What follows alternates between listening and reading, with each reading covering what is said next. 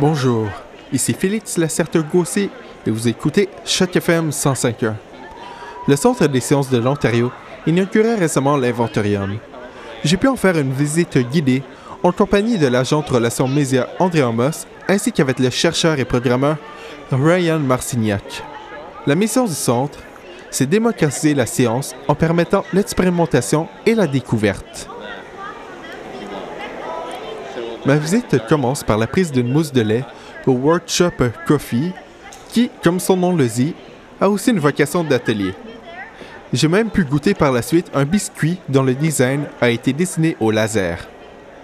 Par la suite, mes guides m'amènent ensuite devant ce qui semble une immense toile.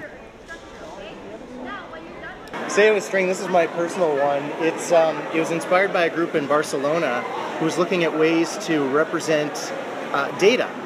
And so the idea is that anybody can answer these simple questions. What's your favorite color? Are you left or right-handed?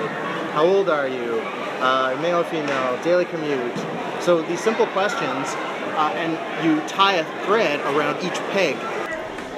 C'est une façon d'illustrer les données, m'explique Ryan. De montrer des corrélations entre différents éléments, même s'il n'y a pas nécessairement de lien de causalité entre eux. La visite se poursuit ensuite devant une immense structure faite de rubans adhésifs. Appelée la toile d'araignée, elle est capable de soutenir le poids d'un individu. And the idea is that when we talk about different materials, you never think of tape as being able to hold a person.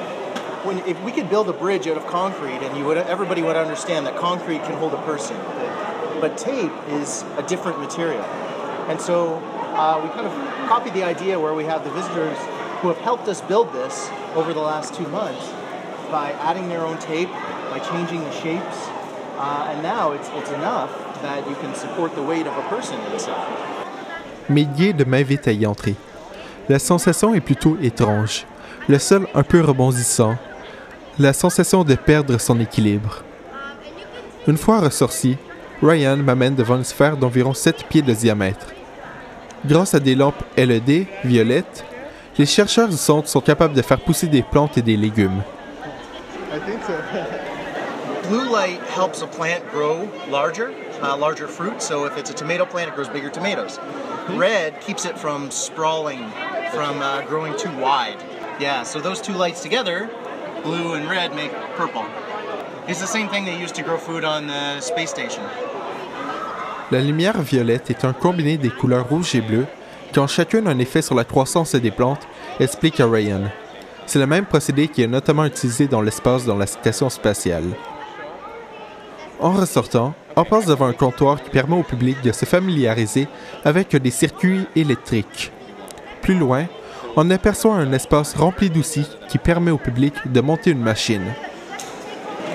It's inspired by the idea of what you would call a Rube Goldberg machine, where something small triggered something else, except you can make them yourself. Pour terminer ma visite, Andrea m'invite à concevoir un écusson à mon nom.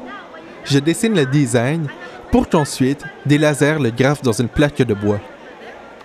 Au final, l'expérience a été bien enrichissante et permet de concevoir la science d'une autre façon et de la rendre plus accessible. C'est définitivement une expérience que je recommencerai.